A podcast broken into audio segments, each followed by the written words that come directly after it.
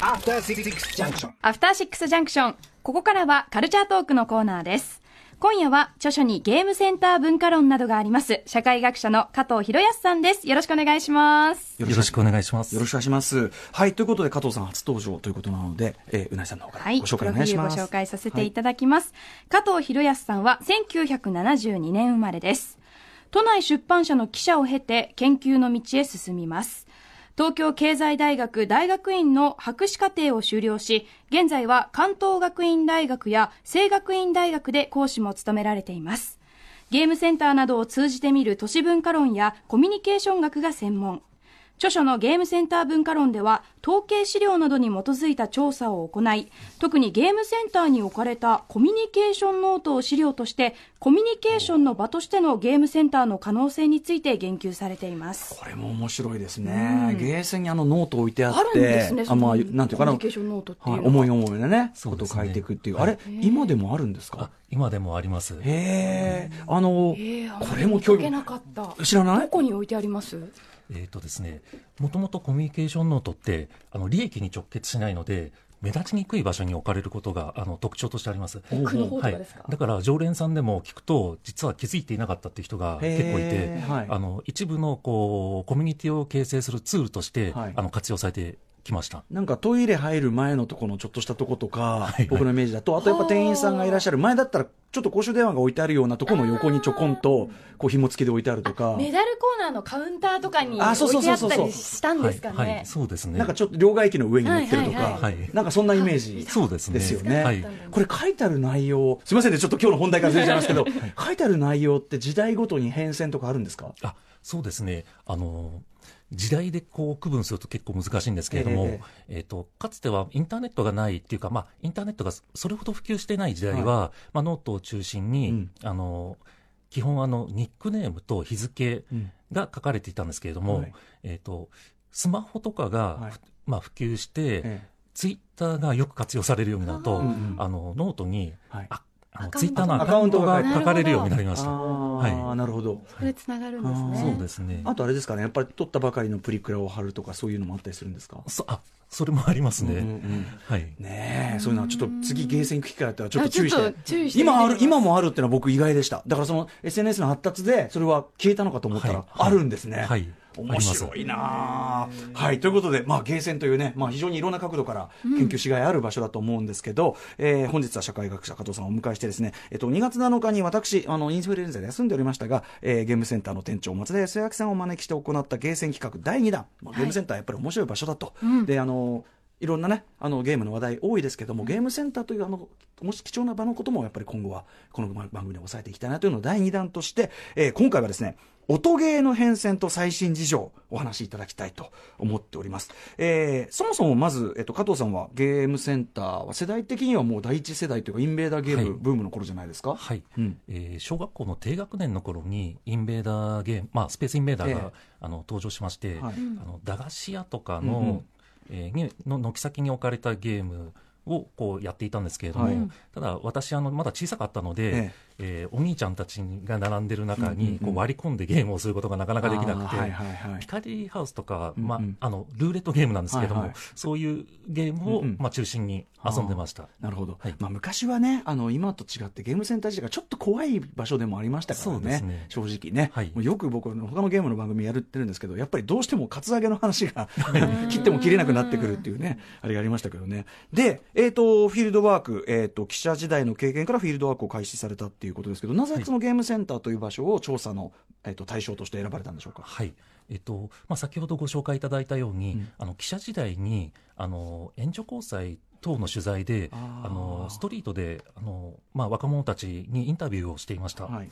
でえーなんでしていたかというとうんうん。当時あの、まあ、世界的にはい。児童買春が、あの問題になっていて、はい。日本が特にあの罰金の対象になってたんですね、うんうんうん。問題になっていて、はい。でその取材を通してあのに日本のあの、まあか、売買春買春の問題を、はい。あの追っていく中で、はい。ゲームセンターがまあ、女の子たちの居場所になっているということに気づいて、うんうんうんまあ、ゲームセンターにこうシフトしていったというのが経緯です。当時でいうと、やっぱり、まあ、先ほどもちらっと言いました。やっぱプリクラを撮る場所みたいなことで、やっぱりそこがまさにコミュニケーションの場所になってた、はい。そうみたいなことですかね。はい。でそこからその音ゲー的なところにはい。興味がさらに広がるのはなぜなんですか、はい。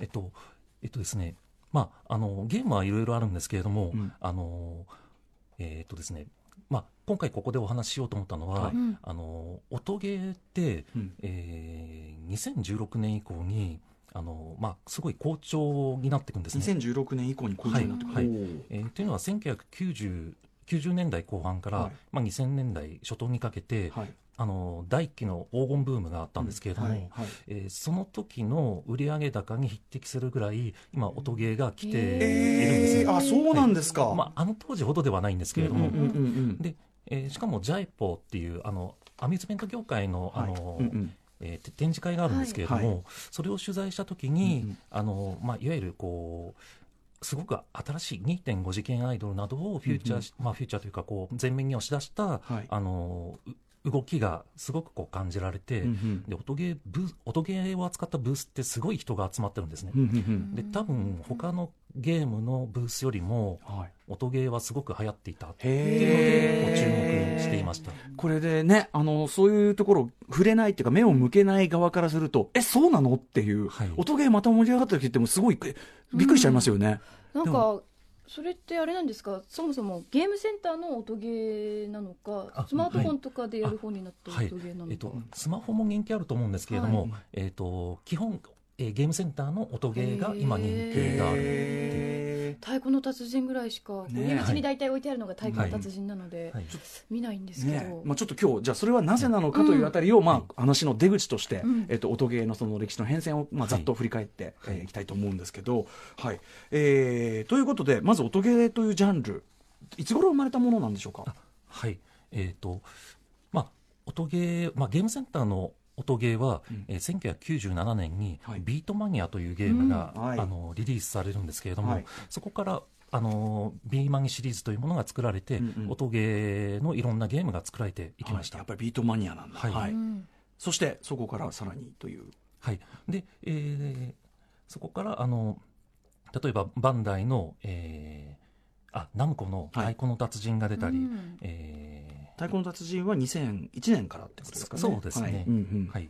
あとやっぱりあの代表格としてダンスダンスレボリューション。そうですね、うんダンスダンスレボリューション、そうですね。あれはコナミですか？これも98だから、まあビートマニアがヒットしてすぐそうですね。出たっていうことですかはいね。。ビーマニシリーズの第3弾ですね。うんうんあのこれってビートマニアが97年はいで考えるあ、と、第2弾。はい。あえーとごめんなさい。はい。あごめんなさい。えっ、と、って考えると、はいあのーこれ家庭用機のソフトですけど、パラッパラッパーが96って考えると、はいパラッパーやっぱ早いんですね。そうですね、早いですうんね。うんあ音楽ゲーム、あの、アーケードに限らず、まあ、はい全体を見たときに、パラッパラッパーの、やっぱり、こう、成功ってすごく、うんうんあの、重要で、うんうんまあ、そこからあの、まあ、ゲームセンターもこう盛り上がっていくっていう流れだと思いうんうます。ん、なるほど、えーそんな感じでも盛り上がってきたと、えーでどういう感じのこう歴史的な変遷をしてたんでしょう？はい。えっと、まず今おっしゃったように、こう、コナミの、うん。えー、ビーマニシリーズが、まあ、ビートマニアとか、あの、ダンスダンスレボリューションはい。などがありまして、その後に2000年代に入ると、まあ、バンダイの、えーゲームが、あの、あ、ナムコですね。バンダイナムコ。はい、バンダイナナムコ。まあ、当時ナムコって言ってたんですけれども、うんあの、えーのゲームが出てきます。はい。で、えーいわゆるビーマニシリーズって、うん。あの、まあ、鍵盤の数が多かったり、うん。はい。あの、ビートマニア自体がこう、はい DJ を模して、はい。ちょっとスクラッチ音スクラッチしながらこう、鍵盤を叩くんですけれども、はい。あのマニア向けではあるんですけれど、ちっちゃい時あれははい。ちょっとハードル高かったです、なんか大人のゲームっていう、うん見た目もちょっと大人っぽいというか、あのーね。まさにねそれこそクラブ文化の一般化みたいなところともちょっとシンクロしたはい。現象だったかもしれないですよね、はい。だからちょっとお兄さんお姉さんたちのゲームって感じだったかもしれない、そうですね。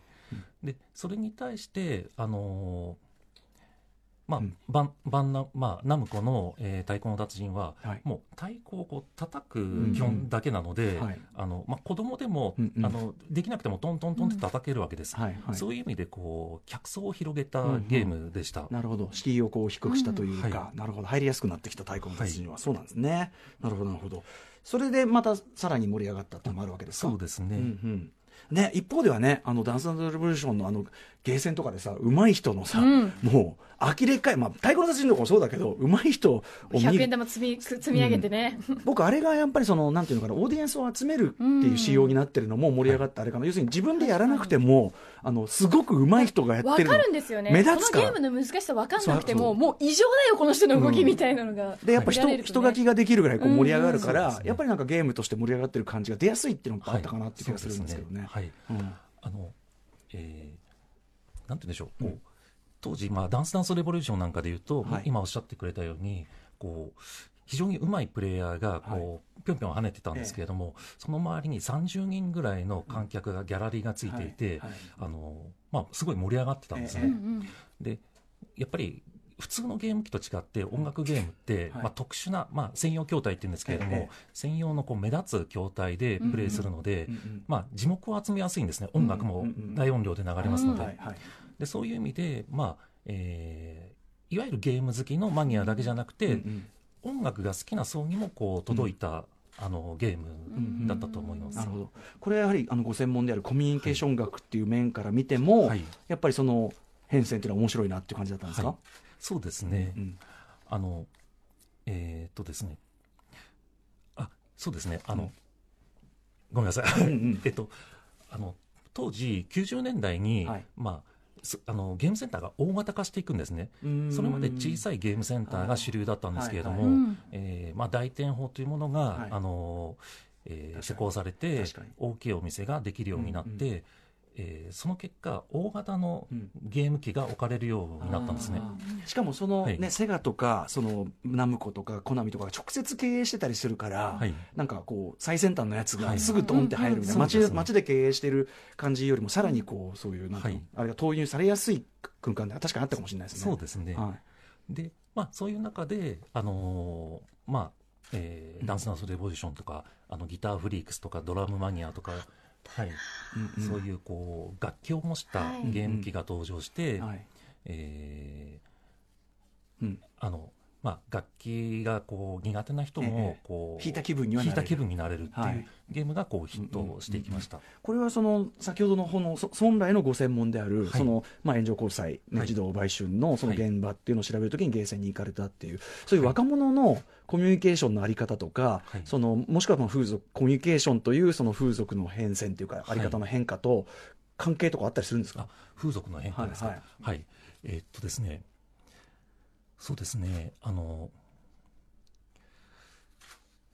まあ、なんとなくですけど、はいええ。僕、そのすみません、じゃあ先に僕の、あのなぜこの質問したかというと、やっぱりさっきの話も関連するんですけど、ビートマニアとかダンスダンスレボリューションが90年代末っていうのは、はい。やっぱりその遠行とかが流行ってたとか、はい、と例えばクラブ文化っていうのは若者はい。にすごく一番感謝してた時期っていうか、と一致するなと思ったんですよね。あそうですね。うん、だだからなんかそのその時代の空気感みたいなのやっぱ不可分だなと。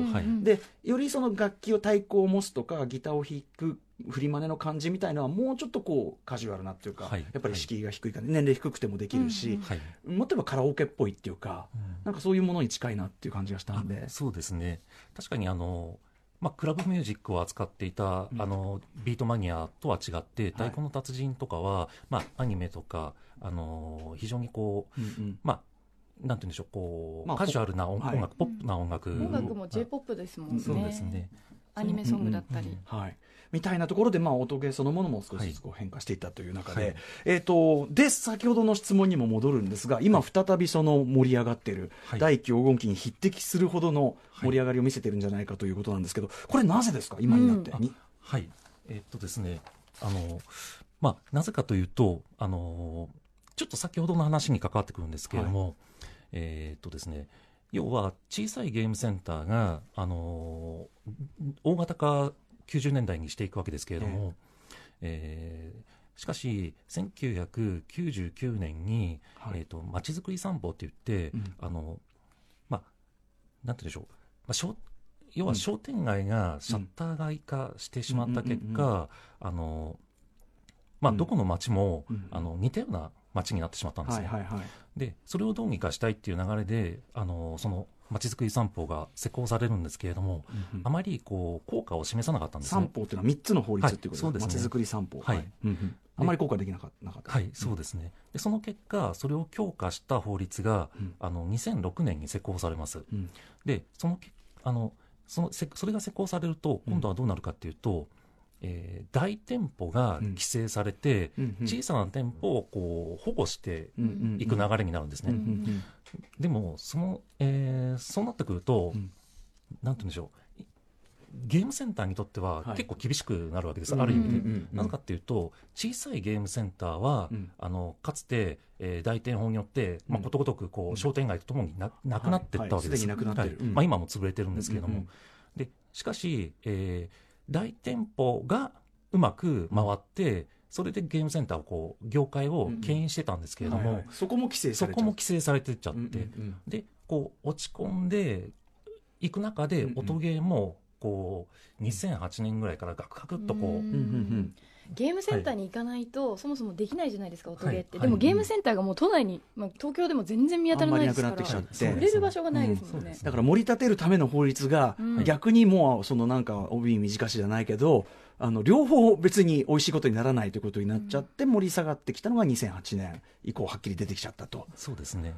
でうん。それが、えー2015年にはい。また、えー、と風営法というものが改正されて、はい。その結果ゲームセンターに今までこう例えば6時を過ぎたら、はい。えーじあの例えば16歳以下の,、あうん。の子供は保護者が同伴でも入れないとかっていうのが、はい。まあ、各地条例によって異なるんですけれども、そういうのがあって、うん。なかなかこううん。ええーとゲームセンターって非常に苦しかったんですが、うんはい。それが改正されたおかげで、うん要はこう伸びるんですね、ゲーうん。ムゲーム業界自体が。緩和されたわけですね、はい。規制が。うんうん。で音ゲーが伸びたっていうのは実はそういう流れの中でこうんうんうん。う伸びていったっていう、そうなんですから単純にやっぱり音ゲーを楽しむお客が、その前はいられないような状況が普通に公立条例とかにもあったけど、うん今はいられるようになった、あはい。で店舗もそれによって盛り上がってきたはい。という、はいまあ、やっぱり法律側がめちゃくちゃ重要ですよね、当たり前はいだけど、そうですね。うん。今音ゲー何のタイトルが盛り上がってるんですか、うん。あ私太鼓の達人で止まっちゃってて、はい。それとちょっとなんか話で脱線しちゃってごめんなさい、はい。えっと、それで新しい動きの中で、はい。2016年に先ほど言ったジャイポの、えーまあ、イベントがイベンあジャイポの、うん。えー展示会の中で、はい。うん。セガが、あのー例えばチューニズムとか、チューニズチム、ューニズム、うん。えーまあ、今年ですと音劇っていうこうゲームの音劇。はい。うん。えーイベントをやってたんですけれども、はいはいはい。えーいわゆるこう2.5次元アイドルをこう前面に押し出して、うんえーまあ、メディアミックスを展開しているっていう流れが、あの先ほどの法律との関あのもう一つ別の流れの中で、うんうんえ新しい動きを作っている。確かに食い合わせいいですね、はい。やっぱりそういうバーチャル的なアイドルとかそういう存在というのと、はい。なるほど。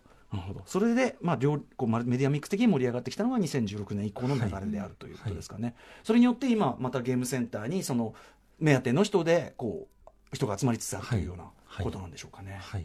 なるほどはいということで、まあ、今に至る。これ全然知らなかったですねこれね。うん。うん。そうですね。そういうことなんだって思いましたし、はい、いやじゃあということはこう普通にそのキャラクターのファンとしてそういうところに行く人もはい、多いくなってるっていうようなことなんですかね。はい。うん、ゲーム的にはそのなんていうのさっき言ったその難易度というか敷居で言うとやっぱり低めに設定されてたりするっはい、て感じですか？あそうですね。あの、えっと最初は、まあ、レベル設定ができるので、あはい。まあ、下手な人はあの、低いレベルからこううん。始めることができるんですけれども、やっぱりあの私もやるんですけれども、うんうんうん。まあ、あのこの年になるとなかなか難しいなって、ね、音ゲームはい、難しいそうですね。まあ、でもはい。間口は広く捉えているとはいいうことなんですかね。そうですね。うん。なるほど、という感じで、えーちょっと駆け足ではございましたが、うん。えー、とちょっとそのそのゲームセンターの、まあ、まずまあ法律的なところはね環境の変遷もかなり重要なファクターであるということも分かりつつ、えー音ゲーのこの歴史をざっと伺ってまいりました。はい。えーというところで、まあ、今後ともあのゲームセンターのフィールドワークずっとまあ続けていかれるんですもんね加藤さんね。そうですね。先ほどのコミュニケーションノートの話もめちゃめちゃ面白そうでしたし、うん。ちょっといろんな側面からはい。伺いたいなという、やっぱりね、風営法の